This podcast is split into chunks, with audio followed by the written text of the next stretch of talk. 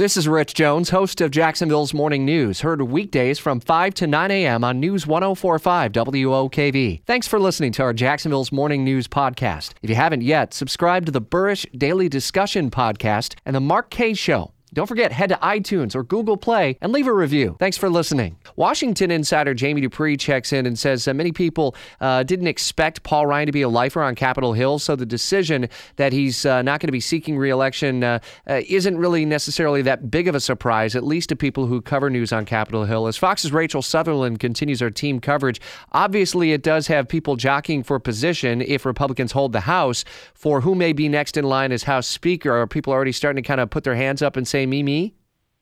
Well, kind of, but they're doing it in the way that uh, Paul Ryan did, so you know, and, and taking the job in the first place. Uh, House Majority Leader Kevin McCarthy considered one that's being looked at, but he says that right now there's no talk of a, of a speaker's race.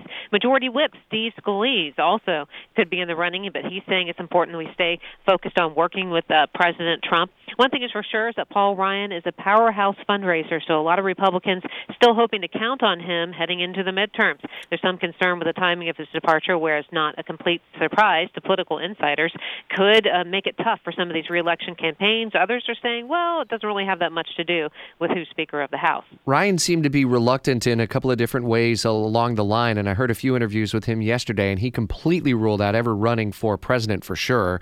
Didn't completely rule out uh, running for another office, but seems to be, if you take him at his word, uh, really wanting to unplug and return to family. Do you get the same read based on everything you heard him say?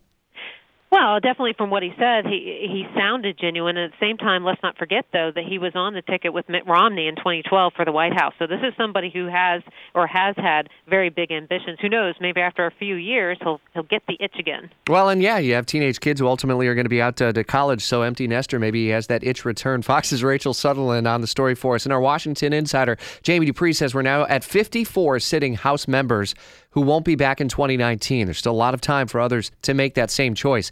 By the way, the total change in the House in 2016 was 57, and we're at April 12th right now.